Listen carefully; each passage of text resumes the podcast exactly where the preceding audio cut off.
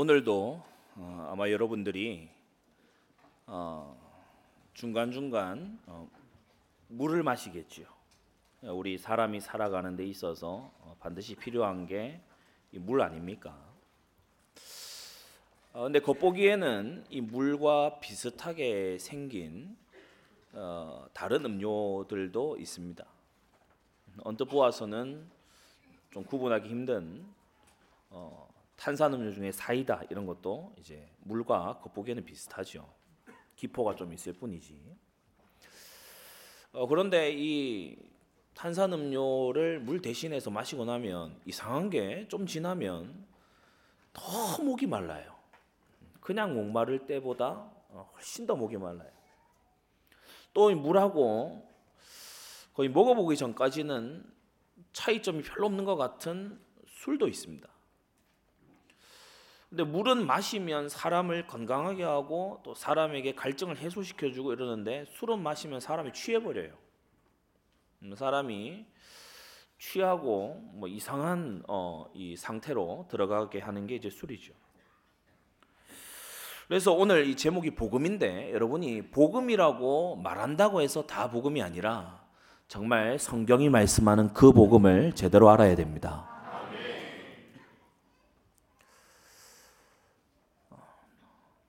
어떤 목회자의 자녀인데 어, 이혼을 하겠다는 거예요. 어, 그래서 뭐 화해하고 좀 잘 살아봐야 되지 않겠냐 이렇게 해도 말을 안 들어요. 알고 보니까 어, 이미 이 결혼 외에 이 불륜의 관계가 이제 오래된 거죠. 이혼을 해버렸어요. 그러니까 이, 이 목회자 자기 자녀가 이혼하고 이렇게 하니까 얼마나 마음이 아프겠습니까, 그죠? 그 손주들은 어떻게 합니까? 근데 너무 마음 아파하는데 이 자녀는 늠름해요. 왜냐? 이혼의 뜻이 있다, 있다 안 했냐? 음. 이 문제 속에서 내가 그리스도 누리면 될 거 아니냐? 그러니까 마음 너무 아프고 고통당하고 어, 집안의 후손들은 너무 어려워지는데 예, 그게요 사이비 복음의 결과입니다.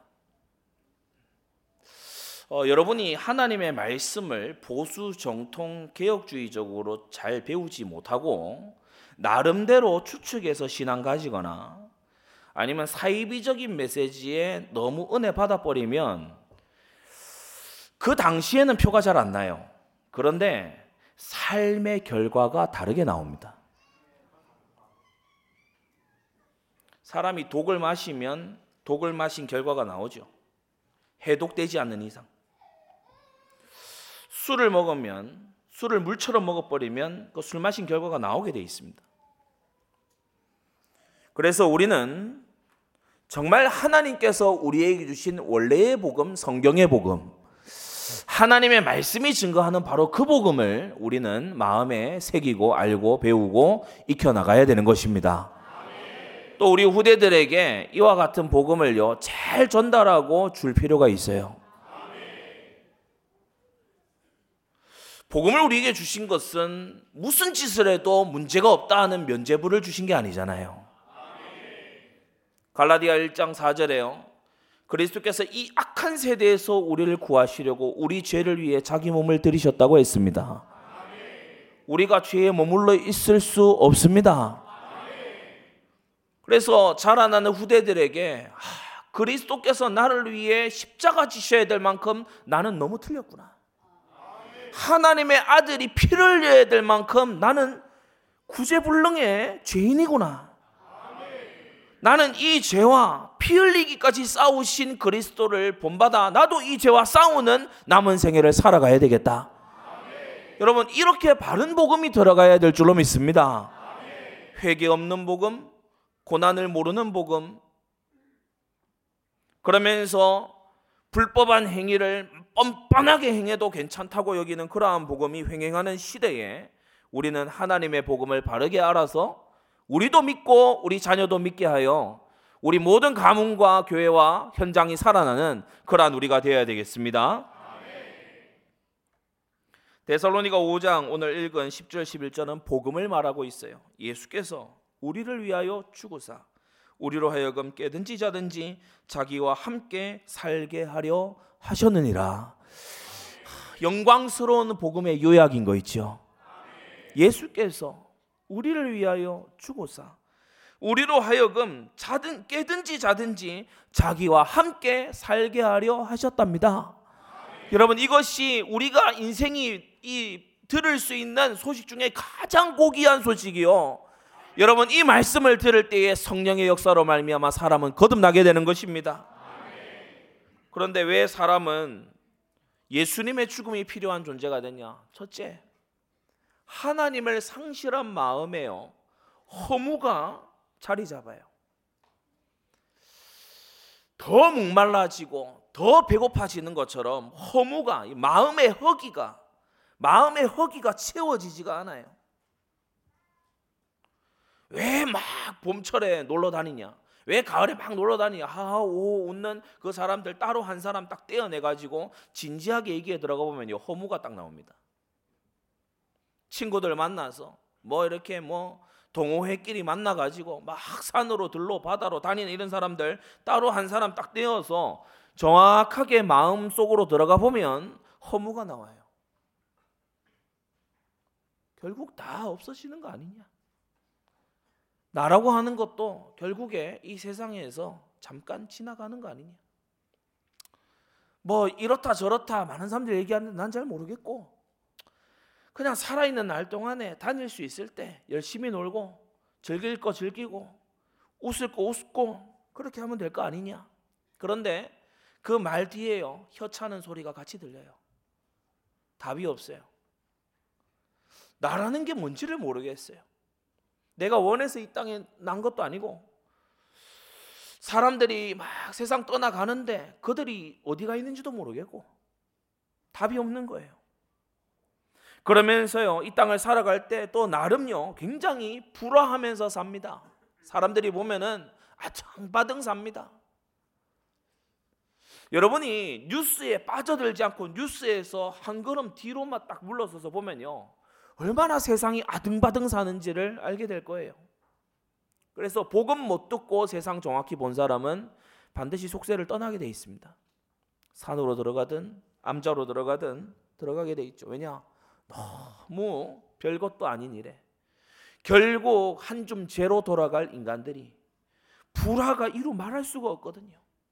가정 안에도 학교와 회사 안에도 불화가 말할 수가 없어요.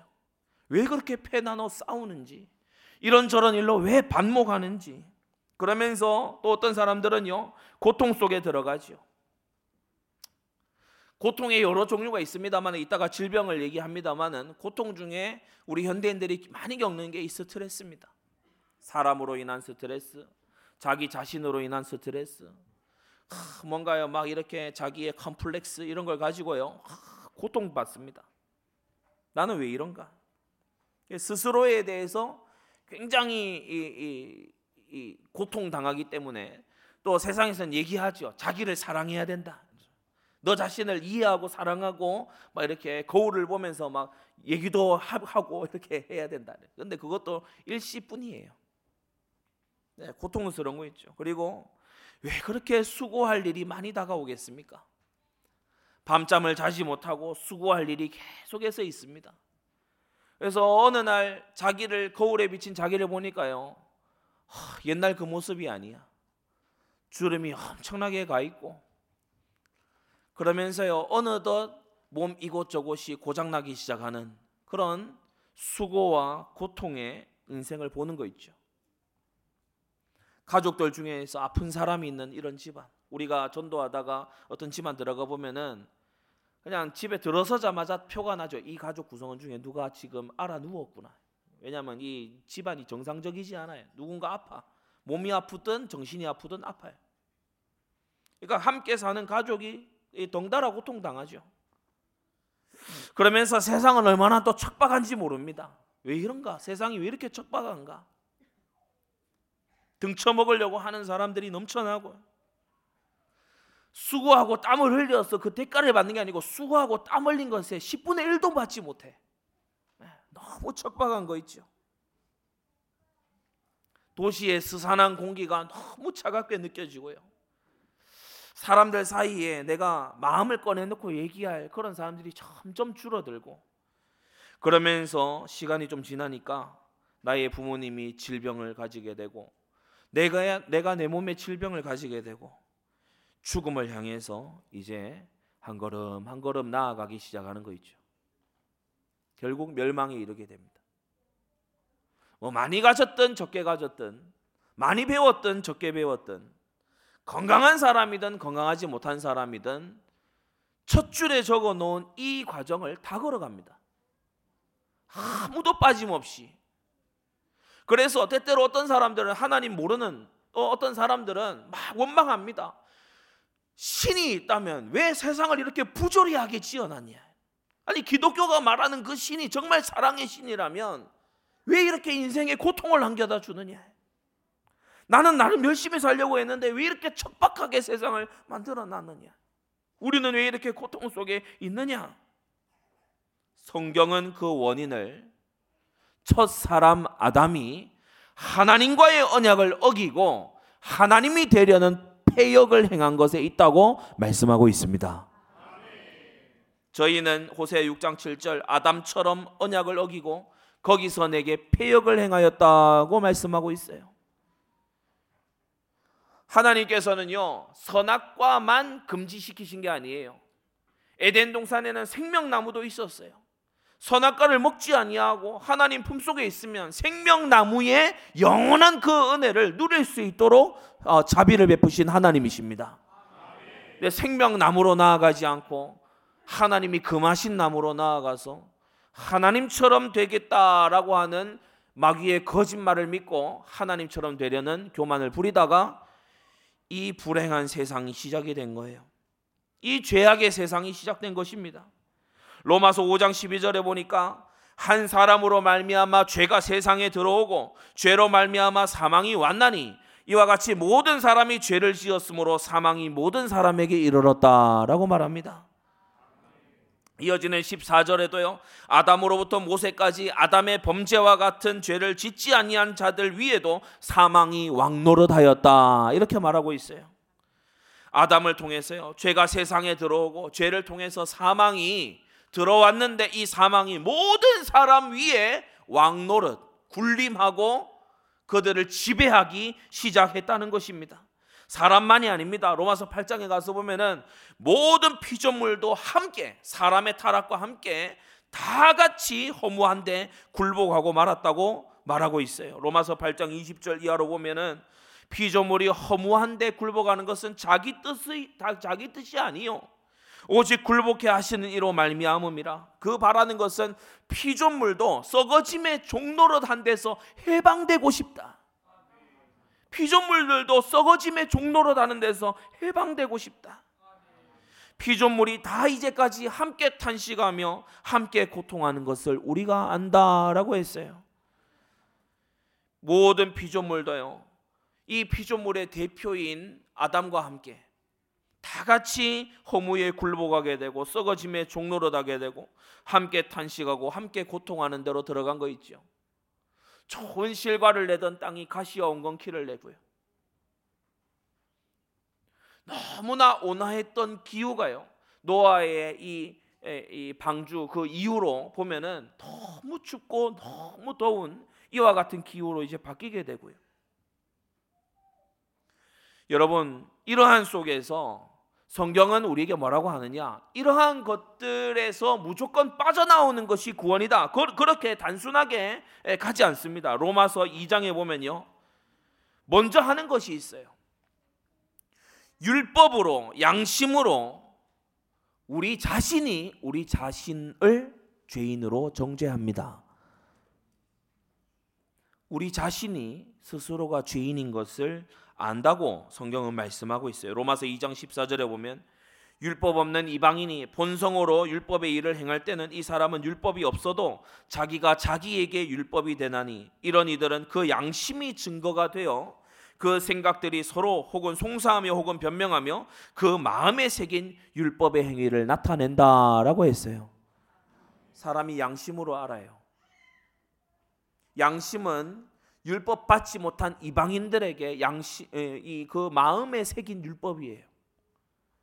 그래서 사람이 사람이 자기 양심으로 자기의 한계를 알고 자기 양심으로 자기의 오류를 알고 자기 양심으로 자기의 유한함을 알아요.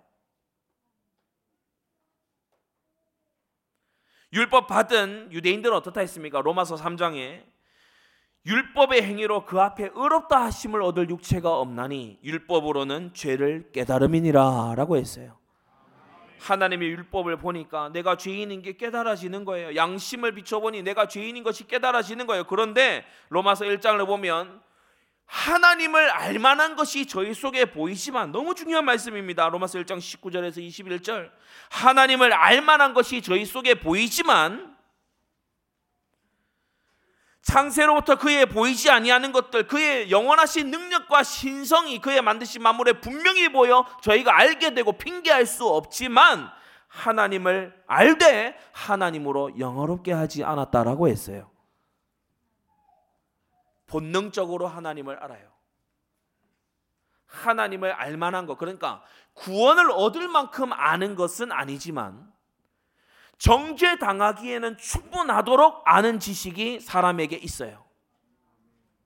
이게 로마서 1장이 우리에게 말하고 있는 복음 전도의 시작입니다. 하나님을 압니다. 그러나 하나님을 영어롭게 하지 아니하고 하나님께 감사치도 아니하고 허망한 마음을 따라서 미련하여져 간다는 거예요. 우리 거듭난 이후에도 죄악 세상에 많은 공격 속에 또 죄성이 마음껏 발현되도록 가만히 두고 있는 죄로 기울어져 가는 성도들을 보면 알게 됩니다. 아는데 하나님을 영화롭게 하는 예배의 자리에 나오지 않고 아는데 하나님께 감사하지 않아요. 여러분 정말 복음이 효력이 있도록 사는 여러분 되시기 바랍니다. 예수 생명의 힘으로 사는 여러분 되시기 바랍니다. 어떤 사람이 인공 장기를 달았는데 인공 장기에 연결을 안 하고 그걸 빼놓고 자기의 쇠폐해져가는 예전 장기로 산다고 상상해 보세요. 계속 쇠폐해져 갑니다.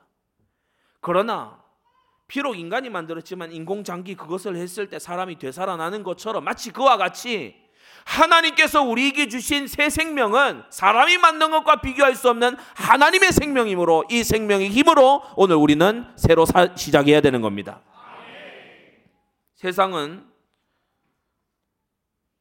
하나님의 생명을 받지 못했기 때문에 하나님을 아는 지식이 남아 있지만 그것을 일부러 억제하고 애써서 부정합니다. 불신자들이 하나님을 전혀 모른다. 어 그게요 한편으로는 어 이 어, 그냥 하는 말일 수 있지만 성경을 다시 정확히 보면 불신자들이 하나님을 압니다. 로마서 1장에 그렇게 말씀하고 있어요. 그 만드신 만물에 분명히 보여 알게 되나니 그러므로 저희가 핑계치 못할지니라. 하나님을 알되라고 말씀하고 있어요. 하나님을 압니다. 조물주가 있다는 걸 어렴풋이 압니다. 동서양을 막론하고 고금을 막론하고 옛날과 지금을 막론하고 사람이 사람을 죽이는 일이 나쁜 거라는 것을 압니다. 그런데 그러한 도덕의 기준 그거 누가 심어 두신 건가요? 생명의 하나님이 심으신 겁니다. 그래서 하나님을 알아요. 근데 그 아는 것으로 하나님을 영화롭게 하지 않기 때문에 정죄가 그에게 이르게 된 것이다. 더구나 고린도서 4장 4절에 보면 이 세상 신이 믿지 아니하는 자들의 마음을 혼미케 해서 하나님의 영광에 복음의 광채가 비치지 못하게 했다라고 했어요. 그러니까 이와 같은 것들 때문에 바로 율법과 양심을 바르게 봐야 되는데 틀리게 보는 것 때문에 하나님을 알지만 영화롭게 하지 않는 것 때문에 그리고 이 세상 신의 방해 때문에 사람들은 대부분 어떻게 사냐 그 아래 적혀 있는 대로 고린도전서 15장 32절 내일 죽을 터이니 먹고 마시자. 내일 죽을 건데 죽음이 내일 있는데 먹고 마시고 즐기면서 살면 되는 거 아니겠냐? 그렇게 살아갑니다. 전도서가 말한 대로 아무 소망도 가치도 의미도 없이 헛되고 헛되며 헛되고 헛되니 모든 것이 헛되도다. 여기에 걸려 있는 인생인 거 있죠. 여기에 걸려 있어요. 여기에 소속돼 있고 여기에 지금도 수많은 사람들이 이 길로 걸어가고 있습니다. 그러한 때에 큰 첫 번째 오늘 성경은 말하기를 예수께서 우리를 위하여 죽으셨다. 이 예수께서는 어떤 분이냐? 이 예수님은 그의 정체성이 마태복음 1장 21절에 보니 자기 백성을 저희 죄에서 구원할 자라고 했어요. 자기 백성을 저희 죄에서 구원할 자.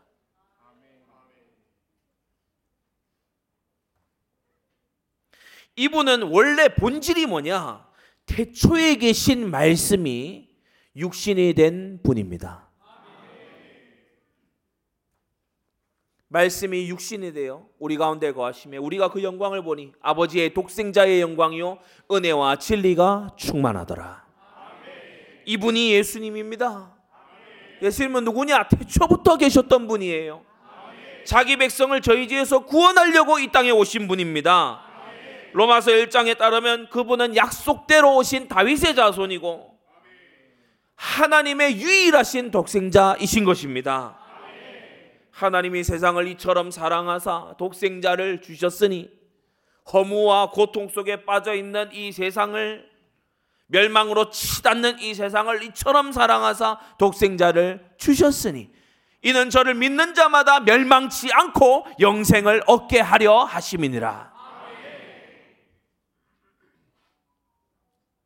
빌립보 2장 6절을 보니까 그는 근본 하나님의 본체시라고 했어요.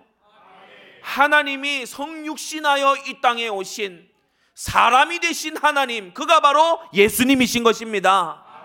우리를 우리 죄에서 구원하기 위해 하나님이 이 땅에 성육신하여 오셨다. 그러니 우리 죄가 작은 일이 아니잖아요. 우리가 복음 안에 자유가 주어진다 해서 그 자유로 죄의 기회를 삼아서야 되겠습니까? 그것이 정말 복음 가진 자의 진심이 되어서야 되겠습니까? 어떤 사람들이 어떤 사람이 그런 얘기를 하더라고요.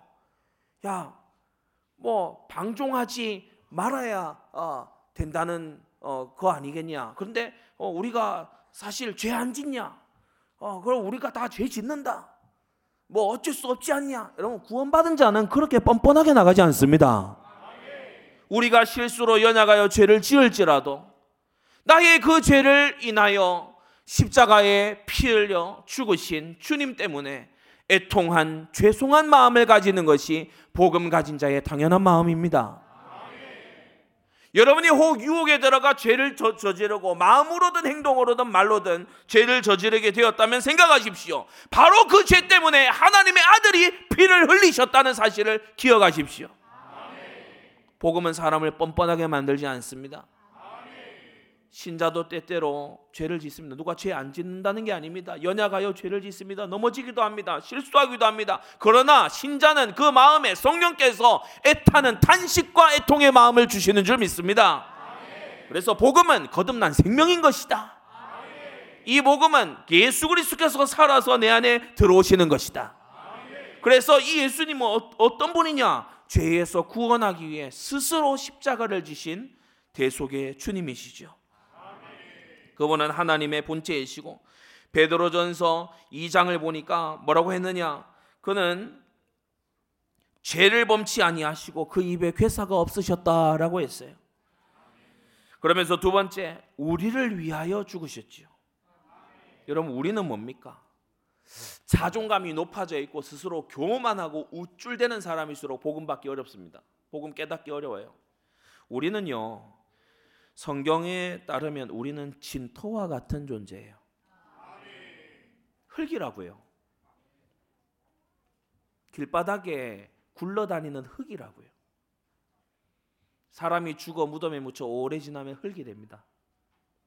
우리가 흙이에요.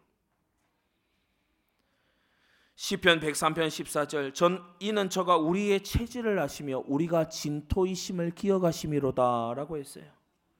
야고보 4장 14절에도요. 내일 일을 너희가 알지 못하는도다. 너희 생명이 무엇이뇨? 너희는 잠깐 보이다가 없어지는 안개니라라고 말씀하고 있어요. 여러분 우리가 가치 있는 게 아니라 하나님이 우리를 사랑하신 그 사랑이 가치가 있는 겁니다. 진토요 안개에 불과한 우리를 위해서 여러분 이 정도의 별 의미 없는 우리 여기서 끝나지 않고요. 로마서 5장에 가서 보면 우리가 아직 죄인 되었을 때에 선하고 의로워서 살려야 될 만한 가치가 있는 게 아니고 우리가 하나님과 원수 되었을 때에 우리가 대관절 온 세상 천지의 주관자이신 하나님과 대적이 되고 원수가 되고 그의 보좌를 찬탈하려는 역적이 되어 있을 때에 그때에 그리스도께서 우리 죄를 위하여 죽으셨다는 거예요.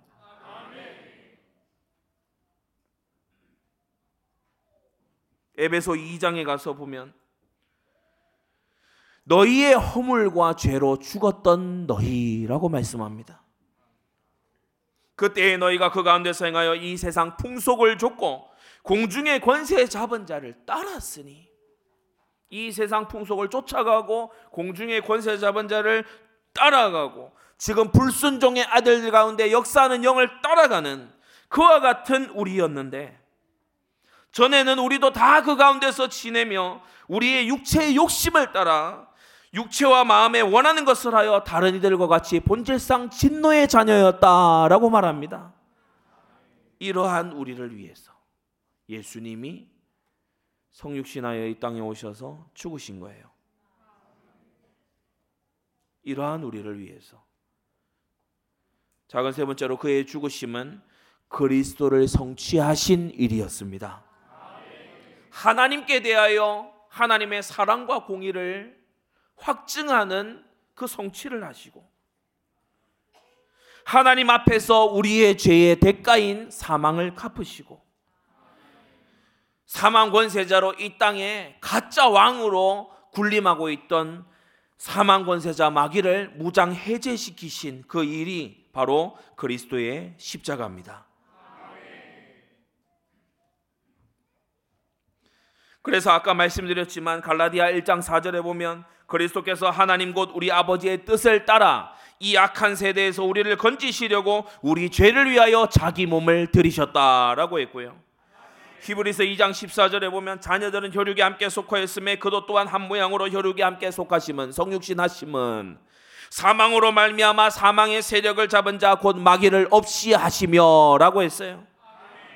요한일서 3장 8절에 죄를 짓는 자는 마귀에게 속하나니 여러분 망고의 진리입니다. 죄를 짓는 자, 죄를 원어에 따르면 죄를 지속해서 계속해서 지어 나가는 자, 돌이키지 않는 자, 회개치 않는 자, 죄에 계속 머물러 있는 자, 마귀에게 속하나니.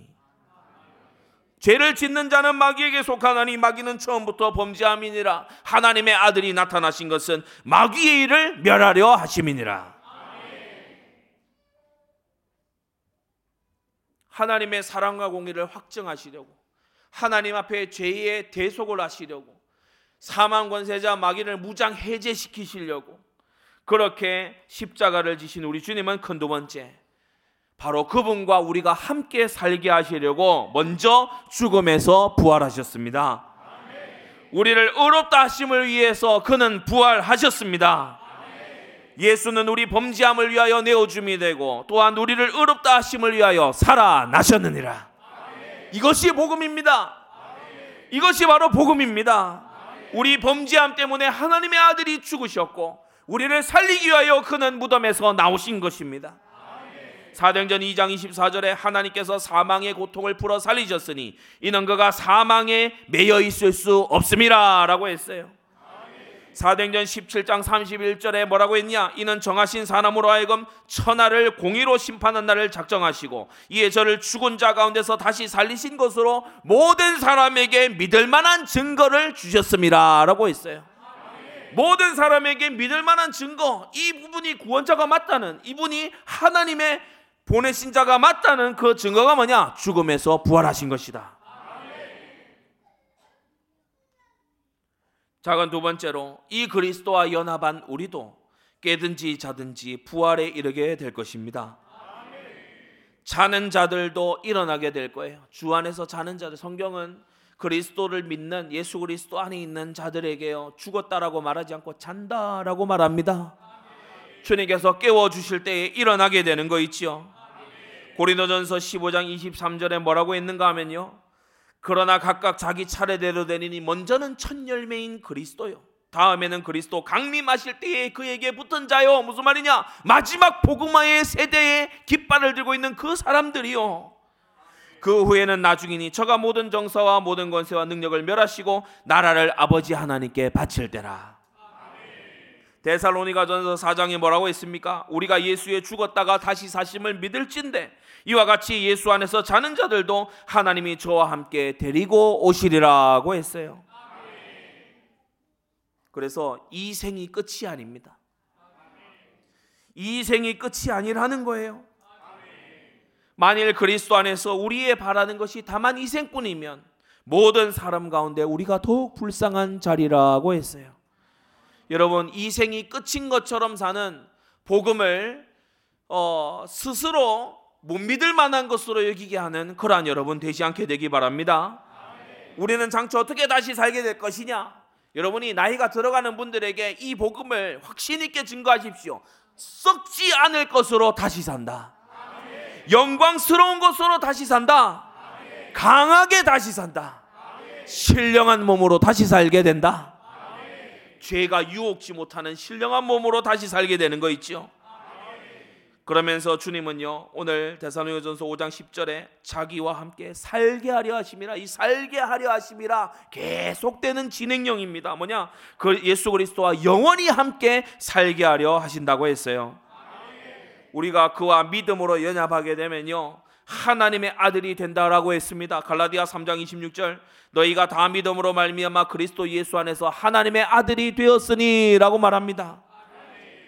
에베소 1장 4절에도 뭐라고 했냐? 곧 창세전에 그리스도 안에서 우리를 택하사 우리로 사랑 안에서 그 앞에 거룩하고 흠이 없게 하려 하셨다라고 합니다. 창세 전부터 주님은 그의 택자들의 이름을 아시고 그의 택자들이 구원받을 때를 예정하시고 그의 택자들의 영원한 상급을 준비하신 은혜의 하나님이세요. 우리의 구원은 영원 전부터 시작된 것입니다. 그리고 계시록 3장 21절에요. 이기는 자에게 주의 보좌에 함께 앉게 하여 하게 해 주겠다. 이렇게 말씀하시는 거 있죠. 놀라운 일이 아닙니까? 계시록 3장 21절. 이기는 그에게는 내가 내 보좌에 함께 앉게 하여 주기를 내가 이기고 아버지 보좌에 함께 앉은 것과 같이 하리라. 아멘. 할렐루야. 아멘. 그리스도의 영광의 보좌에 이르게 되는 거 있죠. 아멘. 진토와 안개 같은 우리가 말이지. 원래 복음의 원수요 외인이었던 우리가 말이죠.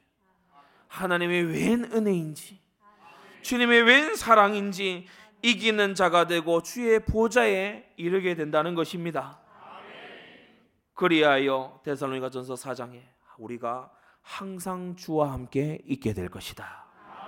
마지막 세 번째입니다. 바로 이 복음으로 여러분 피차 권면하고 덕을 세우십시오.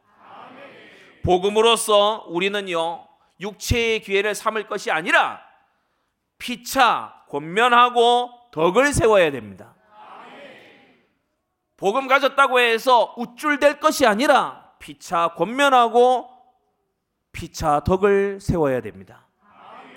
피차 서로 서로에게 해주어야 될 말과 권면해야 될 상황이 뭐, 사항이 뭡니까? 바로 첫째 부활이 있으므로 주 안에서의 수고가 헛되지 않다. 이걸 서로 서로가 말해줘야 됩니다. 저는 때때로 말씀도 전하고 전도도 하고 사역도 하고 이런저런 뭐 선교 준비 훈련 이런 것도 다 하면서도 저도 한 번씩 그런 말이 필요할 때가 있어요. 하나님 앞에 상급이 됩니다, 부목사님. 헛되지 않습니다. 열심히 막 이렇게 했는데 예를 들어 어떤 선교지는요 열매가 생각보다 좀 어, 덜한 것 같이 여겨지는 때 곳도 있어요. 그럴 때에 우리가 믿음 안에서 서로의 권면과 격려가 필요합니다. 주 안에서 수고한 것은 헛되지가 않다. 부활이 있으므로 수고가 헛되지 않다는 것입니다. 고린도전서 15장에 이렇게 말씀했죠. 우리 주 예수 그리스도로 말미암아 우리에게 이김을 주시는 하나님께 감사하노니 그러므로 내 사랑하는 형제들아 견고하며 흔들리지 말며 항상 주의 일에 더욱 힘쓰는 자들이 되라. 이는 너희 수고가 주 안에서 헛되지 않은 줄을 알미니라. 우리의 고난도 여러분 이때 고난은 죄악 때문에 오는 징계를 말하는 것이 아니라 복음 전하기 때문에 선을 행하기 때문에 하나님의 백성이라면 반드시 있어야만 되는 경건에 따르는 고난입니다. 이 현재의 고난은 장래의 영광과 좋게 비교할 수 없습니다. 마태복음 6장 20절에 그러므로 너희를 위하여 보물을 영원한 하늘에 쌓아두라고 말씀하고 있지요. 여러분 주의 일에 부요한 자가 되시기를 바랍니다. 하나님의 영광을 위한 일에 보물을 하늘에 쌓아두는 영원한 부활 소망 가진 여러분 되기 바랍니다. 자, 그럼 두 번째로 우리는 죄에 대해 죽고 하나님께 대해 산자로 살아야 됩니다. 그리스도께서 우리 죄를 대속하기 위하여 십자가의 제물이 되셨으니 우리는 차후로 죄에 대하여는 죽고 하나님께 대하여는 산자로 살아야 됩니다. 죄에 대하여서 죽었다 있으면 무슨 말이냐? 유혹이 와도 시체처럼 반응을 안 해요. 할렐루야. 죄의 유혹이 오지만 나는 죄의 유혹에 대해 시체야. 우리 대예배 시간지만 다 같이 한 번만 따라합시다. 죄의 유혹에, 죄의 유혹에 나는 시체다. 여러분 이렇게 여기고 살아가야 돼요. 아멘. 죄에 대하여 죽은 자로 살아가시기 바랍니다. 아멘. 세상 죄악을 향하여 알아보고 싶고 호기심이 발동하고 이런저런 거 막 찾아보고 그런 짓 하지 마세요. 죄에 대하여 죽은 자로 사세요. 아멘. 죄에 대해서는 악에 대해서는 미라는 자가 되시기 바랍니다. 로마서 8장 12절에 뭐라고 했습니까? 우리가 그러므로 형제들아 우리가 빚진 자로 돼 육신에게 져서 육신대로 살 것이 아니니라고 했어요. 육신의 소욕이 이끄는 대로 마구 이끌려서 야 본능이 그렇잖아. 야 다들 그렇잖아. 그런 식으로 살아갈 우리, 우리 가 아니라고 해서 우리는 빚진 자 은혜의 빚진 자라고 말씀하고 있습니다. 빌립보 1장 27절 오직 너희는 그리스도 복음에 합당하게 생활하라 이는 내가 너희를 가보나 떠나 있으나 너희가 일심으로 서서 한 뜻으로 복음의 신앙을 위하여 협력하는 것을 안다라고 했어요. 여러분 그리스도 복음에 합당하게 생활하십시오. 하나님은 우리에게 영원한 거 주셨어요. 우리가 최소한 이 땅의 생애를 살아가면서 하나님 앞에 값진 것 드려야 되지 않겠습니까? 하나님 우리에게요 이루 말할 수 없는 보좌의 영광을 우리에게 약속하셨어요. 우리가 하나님 앞에 한 약속에 신실해야 되지 않겠습니까? 여러분 하나님과 인격적인 관계가 회복되게 되기를 바랍니다. 바울은 어느 정도로 단호했냐? 고린도전서 15장을 보니까 나는 날마다 죽노라. 나의 자아, 나의 생각, 나의 감정, 내가 세운 사사로운 계획들, 나의 아주 값어치 없는 여러 가지 나의 사사로운 모든 것들 나는 날마다 죽노라. 아멘. 그리스도의 예수의 영광을 위하여서면 나는 날마다 죽노라. 아멘. 여러분 이것으로 서로 권면해야 돼요. 권사님, 집사님, 장로님, 저는 날마다 죽습니다. 장로님도 그러하기를 원합니다. 우리 날마다 죽읍시다. 우리 날마다 그리스도 복음에 합당하게 생활합시다. 여러분 그것이 데살로니가전서 5장 11절에 대한 순종입니다. 세 번째 이 복음으로 피차 권면하고 덕을 세우는데 여러분 복음을 전파하고 가르치시기 바랍니다.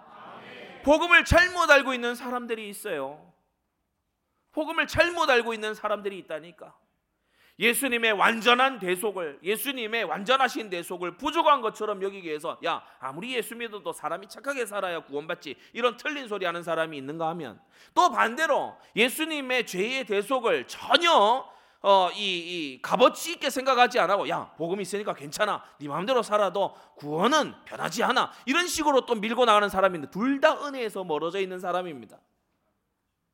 그리스도의 대속은 하나님의 은혜여서 온전한 대속입니다.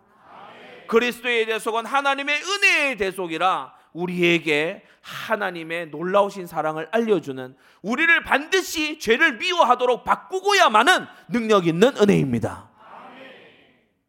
그래서 은혜로 생명으로 알아야 돼요. 우리 목사님께서 자주 설명하시잖아요. 복음을 생명으로 깨달아야 된다고. 여러분, 물고기는 물을 좋아하게 돼 있어요. 물고기 생명 갖고 있는데 사막이 좋다. 그러면 그 문제 있는 겁니다. 사슴 생명 가지고 있는데 자꾸 물이 좋다. 그 문제 있는 거예요. 잠수하고 자꾸 이러면 이 얘가 사슴이 아니겠다 이렇게 생각을 이제 하게 되는 겁니다. 우리는 그리스도의 생명을 가진 자예요. 그리스도 생명은 죄를 미워하고 싫어하고 버리는 생명입니다. 그리스도 생명은 영혼을 사랑하는 생명입니다. 그리스도 생명은 사단의 권세를 깨고 이기는 생명입니다. 그리스도 생명은 하나님의 영광을 사랑하는 생명인 줄 믿습니다. 모든 성경이 증거하는 예수 그리스도를 배워나가야 돼요. 여러분 성경을 부지런히 많이 읽으시기 바랍니다. 성경을 알아가게끔 교회 안에서 준비해 놓은 엠마오 훈련이라든지 본팀과 두란노라든지 또 강단 말씀에서 강해하는 내용이라든지 여러분 이 모든 것을 가지고서 정말 그리스도를 모든 성경을 통해서 풍성히 알아가게 되기 바랍니다. 그러면서 우리는 복음을 전파할 때요 말씀으로 전파하고 기도로 전파하고 사명감 가지고 사명 주면서 전, 전파하고 우리 그렇게 나가야 돼요. 디모데후서 4장 1절에 뭐라고 했습니까? 하나님 앞과 산자와 죽은 자를 심판하실 그리스도 예수 앞에서 그의 나타나실 것과 그의 나라를 두고 엄히 명하노니 너는 말씀을 전파하라. 때를 얻든지 못 얻든지 항상 힘쓰라라고 말하고 있어요. 이 일이 지속하기 위해서는 어렵기 때문에 범사의 오래 참음과 가르침으로 경책하며 경계하며 권하라. 경책하라고 말씀하고 있어요. 틀린 복음으로 가는 것을 경고하고 책망해야 되는 것입니다. 경계시켜야 되는 겁니다. 주님의 올바른 가르침을 권해야 되는 거예요. 그러면서 우리는 모든 민족 온천하 땅 끝까지 복음 들고 가야 됩니다. 돌아오는 4월에 우리 선교 집중 훈련을 재개를 합니다. 그래서 12차 우리 단기 선교가 올 여름에 진행이 될 건데 여러분 기도하시기 바랍니다. 예. 얼마나 참 복음을 기다리고 있는 많은 어, 지역들이 있는지 몰라요. 또 정말 현지에 허물어져 가고 있는 그러한 성도들 우리가 깨워서 힘을 줘야 될 줄로 믿습니다. 그래서 복음으로 권면할 때 세 가지를 말씀드렸어요. 영원한 소망을 가지고서 권면하고 덕을 세워라. 사실요 사역의 절반 넘게가 이 1번에 해당됩니다. 사사로운 사소한 본인은 심각하게 여기지만 사사로운 사소한 그런 문제를 가지고서 막 문제에 몰두되어 있는 사람에게요 영원을 봐라. 영원할 것을 봐라. 이게 사역의 주된 요지 아닙니까? 두 번째 우리는 피차 권면하고 덕을 세우는데 거룩을 가지고 권면하고 덕을 세워야 됩니다. 그리고 세 번째 사명을 가지고 덕을 세우고 권면해야 될 줄로 믿습니다. 결론입니다. 복음은 모든 것을 새롭게 하는 메시지예요.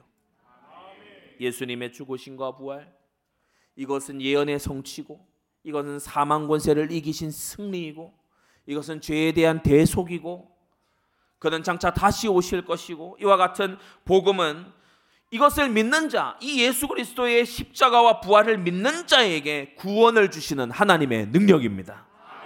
참 구원이 놀랍지요. 구원이라고 하는 성경은 예수님을 구원자로 말씀하고 있어요.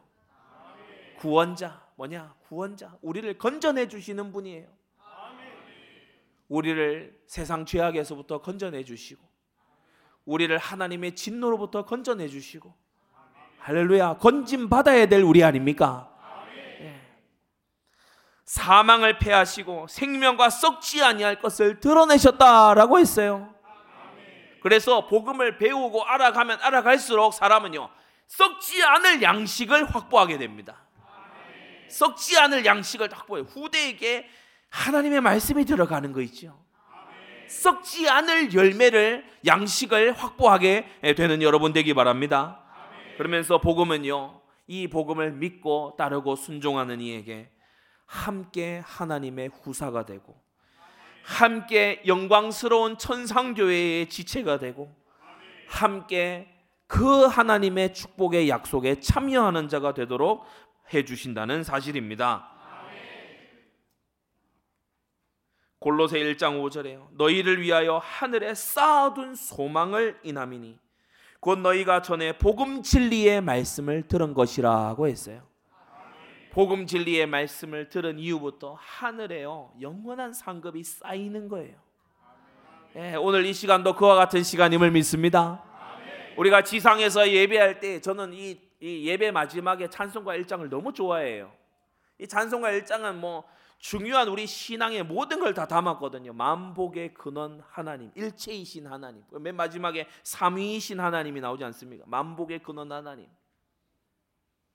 천사가 찬송드리고 온 세상이 찬송하고 지상과 천상이 찬송할 일체가 삼위이신 하나님. 여러분 우리의 예배의 주제입니다. 네, 그러할 때 하나님은 찬송을 받으시고 우리가 지상에서 우리끼리 주고받는 그런 화폐를 쓰지만은 주님 앞에 우리의 중심을 담아 예물 드릴 때 하나님이 보좌에서 그것을 연락하여 주시고 우리에게 영원한 상급이 되게 하여 주신다는 사실이에요. 그리스도를 위하여 고난 받는 것, 주님을 위하여서 포기하고 버린 것들의 모든 것이 주님 앞에 가치 있는 상급이 될 줄로 믿습니다. 기도하겠습니다. 거룩하신 하나님 아버지, 오늘 우리에게 복음을 듣게 하시니 감사드립니다. 예수께서 우리를 위하여 죽으심은 그와 함께 영원히 살게 하려 하신 것이니 이 복음으로 말미암아 피차 권면하고 피차 덕을 세우는 우리 모든 안디옥 교회 성도들 되도록 은혜 내려 주시옵소서. 예수 그리스도의 이름으로 기도드리옵나이다. 아멘.